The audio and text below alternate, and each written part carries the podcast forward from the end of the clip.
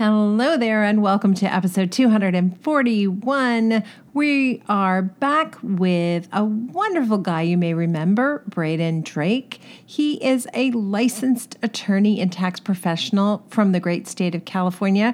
You probably remember his tagline Your gay best friend, here to help you get your legal and tax shit legit. Yes, Braden is back.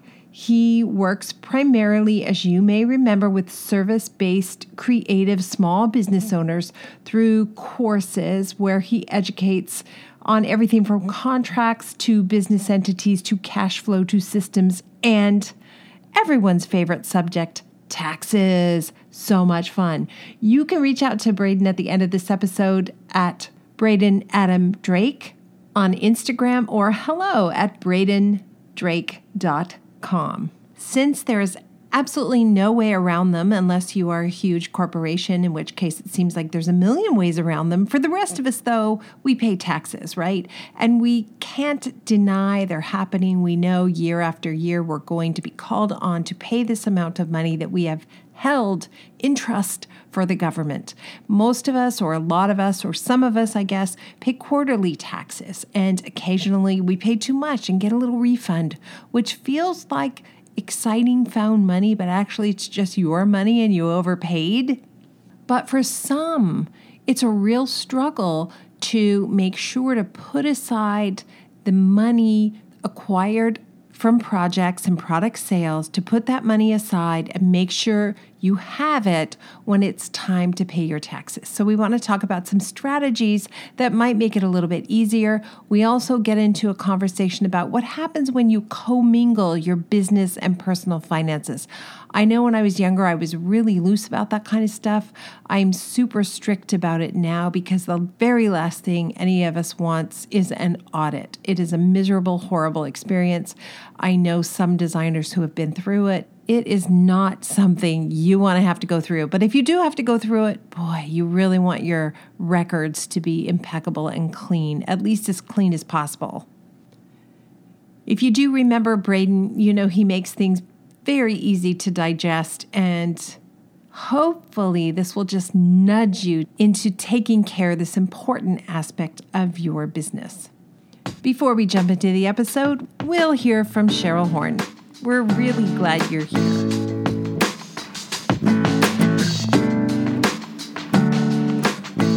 Okay, I'm going to try and keep things super short this week. I realized last week I rambled on for almost 10 minutes about what's included with membership and the conversations I have with potential members all the time. But uh, it did work because we got we got a whole lot of new members this week. So welcome, and uh, the number of emails and phone calls I got actually reduced. And I do enjoy those phone calls. Don't get me wrong. I wasn't trying to cut my workload. I do like talking to those um, uh, new members before they sign up, and then a few months later talking to them again once they've started uh, the work in membership. But anyway, so today I will keep it short. Tomorrow BOD Live, we're talking about your operations manual. Uh, so mark your calendar, 1 p.m. EST. Please check your local time to make sure you're joining us at the right time. Um, make sure your audio and video are on. And we're going to have a face to face conversation again about your operations manual. Uh, it's been out for almost a year at this point. So we want members to share. Uh, we're not so much going to be talking about the systems within it, um, although some sections of the operations manual are quite different. You know, they're not included within BOD programming like HR and, and things like that. But um, we want to know about how you are implementing an operations manual in your office, whether you are working on your own, whether you're planning to hire or already have a team. Uh, we want to share advice, what works, what doesn't, and we're going to have that conversation tomorrow. So hopefully you can all join us for BOD Live. Thanks so much. Take care.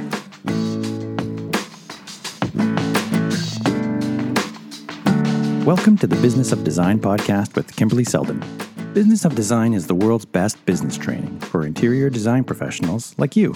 We have the systems, strategies, and protocols you need to consistently satisfy clients, increase profitability, and run your projects like a boss. Unlike traditional coaching, BOD is a fast track to immediate results. Don't try to do this alone. Join today and you'll have access to hundreds of targeted training modules, plus member perks like BOD Live events, member only podcasts, preferred pricing, and the support of an engaged community of peers. We all know design matters. At Business of Design, we think designers matter too. Braden, Adam, Drake, how are you? Good to see you again. I'm well. How are you? Happy to be back. Yeah, we're, I'm good. I was excited to talk to you. Last time was really um, you were able to move the needle on something that that I was really stuck on. So I was I'm grateful for that. This time, so excited to see you I'm not sure I'm si- excited to talk about taxes or preparing for taxes or saving for taxes or frankly anything to do with taxes. But if anyone can make it sound interesting, I know it's you, Braden. What do we need to think about in terms of being prepared to pay those darn taxes? Well, lots of things to think about. I will tell you, I am very excited for this conversation because I love taxes so much. After law school and the bar exam, I went and did a full master's program in tax law. I was so excited about it. So we're going to break it down. So the main thing is we all got to pay taxes, right? So we have to understand what are our tax obligations income tax, sales tax. My primary expertise is income tax. Sales tax, whole different ballgame. When it comes to income taxes, we have to pay taxes on a quarterly basis. We have to do our bookkeeping, track our business expenses, and we have to file an annual tax return. So most of us understand that. We just have to break it down from there. I would say most of us understand that. A lot of new business owners are not paying quarterly taxes. We could talk a lot about that as well. Even a new business owner needs to pay quarterly taxes. I thought that was something that happened when you got to a, a certain threshold. Yeah, the rule is very arbitrary. Like the rule is very, I don't even like to give the rule because it's very confusing, but essentially most people in their first year of business can get away with not paying quarterly taxes. But i always tell my students as soon as you're operating at a profit you should start saving for your taxes. And if you're already saving for your taxes you might as well pay them quarterly. Um, after our first year in business if we're running a profit then most of us end up owing penalties and interest if we don't pay quarterly taxes which a lot of people don't realize. How the heck do you know what to save for taxes it's a great question. What, the way that I teach it is we come up with what I call your your tax percentage. And all that is is we add up all of your household income. So if you have if you're full-time in your business and then you have a spouse who has a full-time job, we're going to lump in all the income and then we're going to look at how much tax your household pays to the IRS and to the state. So if you bring home $100,000 as a family and 20,000 went out in taxes, then your household tax rate is 20%. So I have people save in that circumstance 20% of every dollar that comes into the business gets automatically set aside and then whatever is in that savings account each quarter is what we pay out in taxes. So when you save 20% off the top of whatever comes in, do you save 20% including the sales tax on goods for example or do you have to break do you have to get that picky?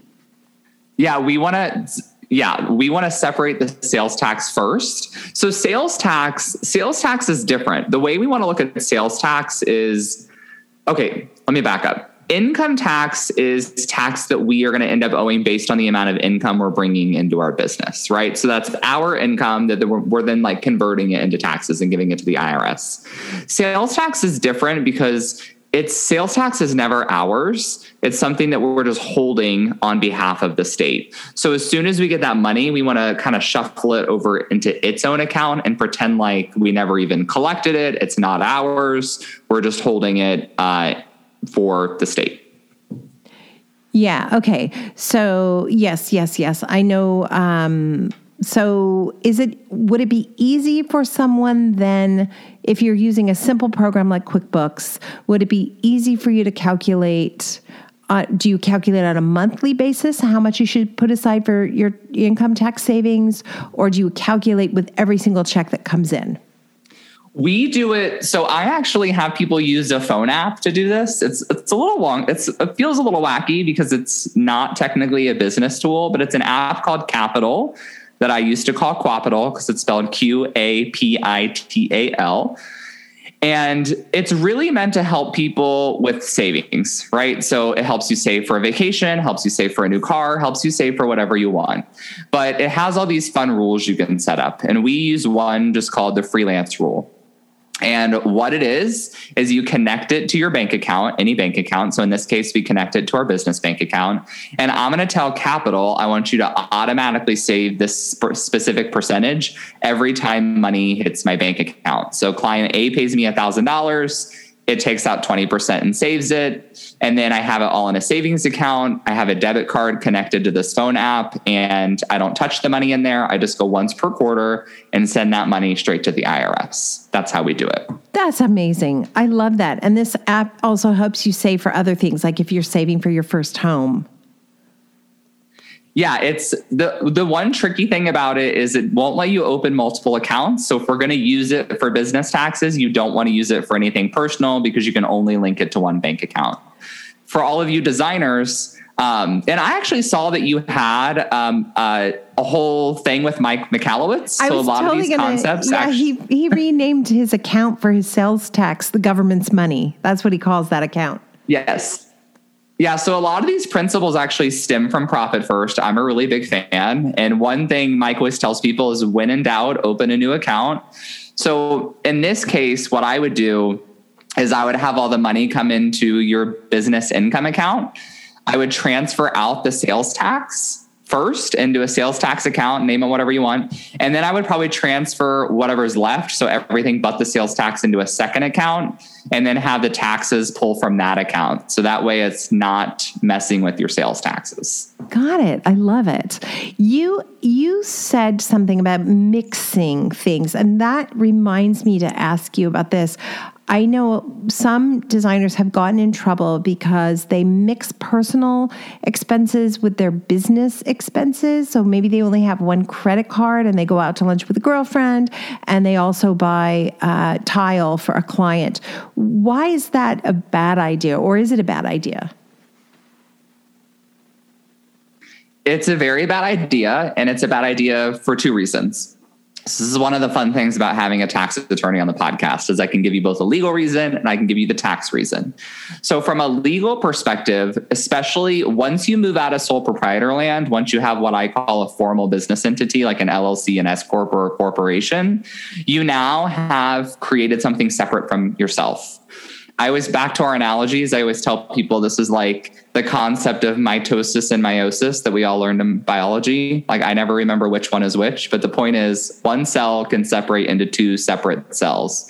And that's what happens when we form an LLC. Our business becomes its own separate entity, which means we have to have arm's length negotiations, contracts, dealings with our own business. And that's why we can't commingle our money because if we ever get sued and we're commingling our money, a court's going to say, well, you're not treating your separate as a business. You're not treating your business as separate. So why should we treat your business as its own entity that's going to protect all your personal assets? So that's Which the first reason. means they they dig into your personal assets for the money they need potentially.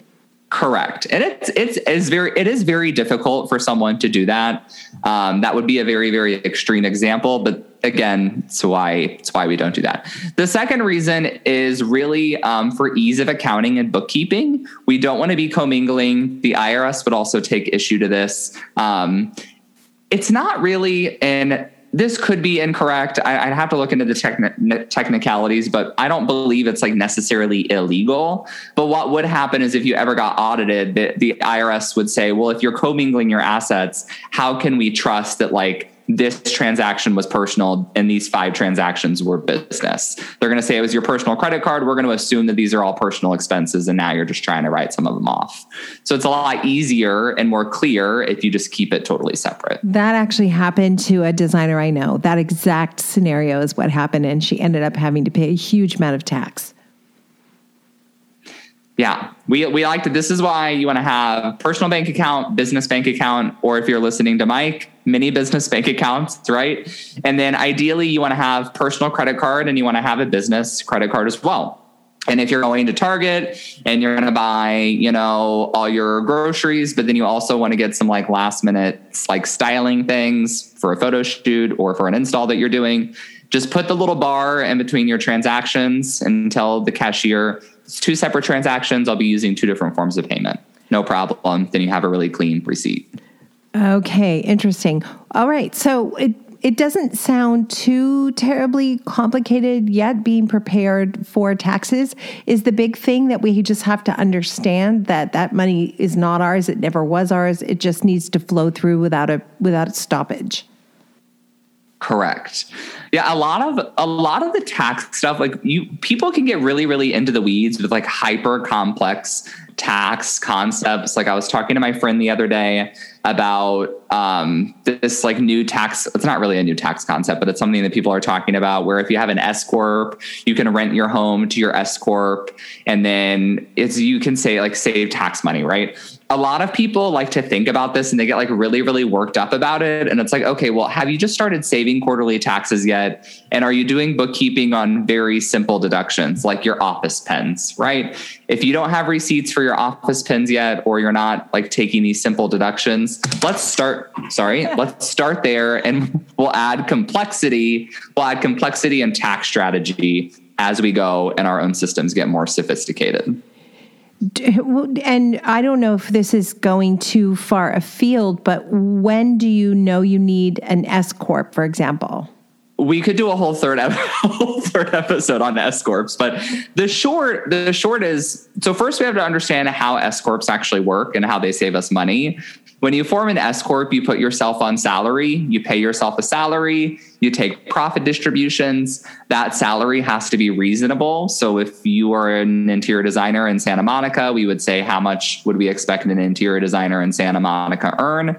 Like in another company, that's your salary. So your salary is subject to both income and self-employment taxes. Self-employment tax is Medicare and Social Security. All the other profit you have in your business that you pay out in distributions, you don't pay self employment tax on. So that's how you save money in an S Corp. So when do we form an S corp? Well, you have to have. I always tell people you got to have at least twenty thousand dollars of profit left over in the business after you pay your salary. So for a lot of us, that's going to require profits of eighty to hundred thousand dollars before we start to think about that. Okay, interesting. Um, is there is there anything I haven't asked about taxes? knowing nothing about taxes and. we i mean we've covered a lot of a lot of the basics right there's like tons of different rabbit holes we could go down but for the most part another thing i do like to tell people of course since i'm an attorney is if you ever have an accountant tell you don't form an LLC until you're making X amount of money, you want to run like run from that accountant or just push back. LLCs actually do not change your taxes at all. You pay a franchise tax, but it's more of an annual fee. And LLC is just a vehicle of legal protection. So we talked about that on the last podcast. It's a layer of protection for your business. Once you're profiting enough, you can elect to have your LLC taxed as an S corp. So oftentimes, if an accountant tells you don't form an LLC until you're making this amount of money, they're really telling you you're not going to benefit from an S corp until you hit this amount of money. But I tell people there's stages of evolution. So you do your LLC in the beginning, and then you can elect to move into an S corp when it's going to financially make sense for you to do so. And when you move into an S corp, you no longer need the LLC.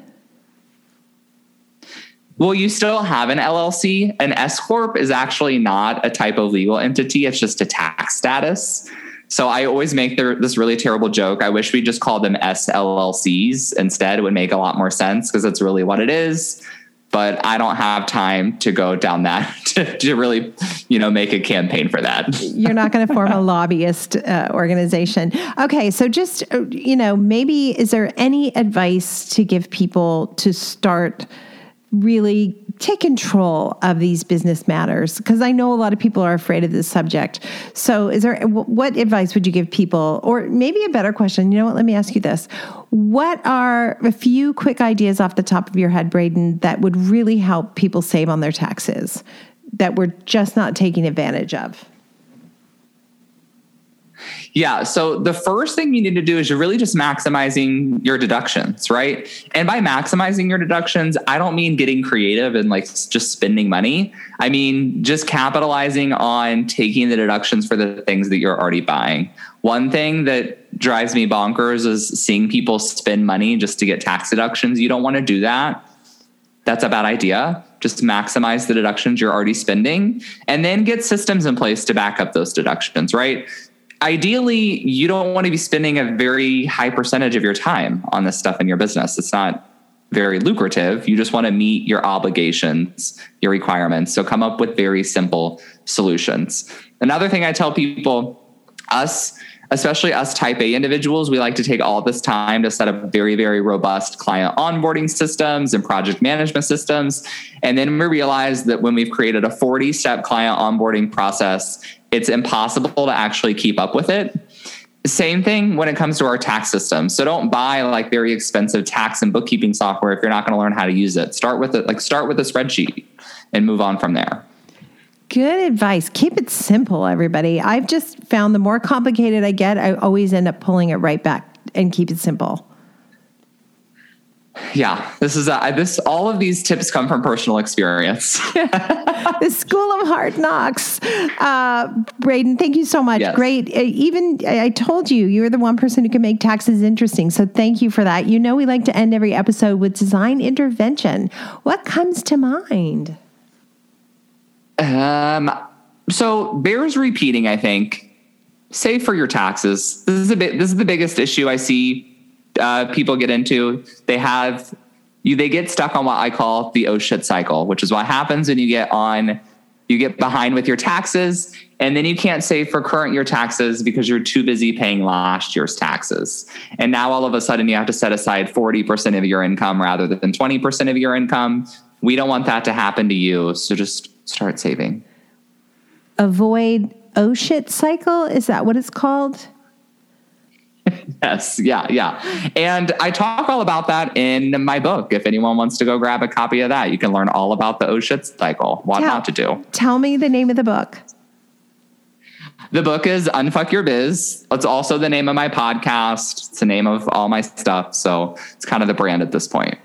And um, I picture oh shit as being like a an Irish word, like oh apostrophe shit. I don't know why, but just I'm throwing that in there. It seems exotic. when you need legal help, you really, really need it. So it's a good idea to pay attention and write down those names of professionals you think do a great job because when you need them, it's so comforting to know who to call. Yes. Yeah. You always want to have a team of professionals for sure. Yes, you do. Braden, thank you so much. I hope life is happy and joyful and wonderful in San Diego.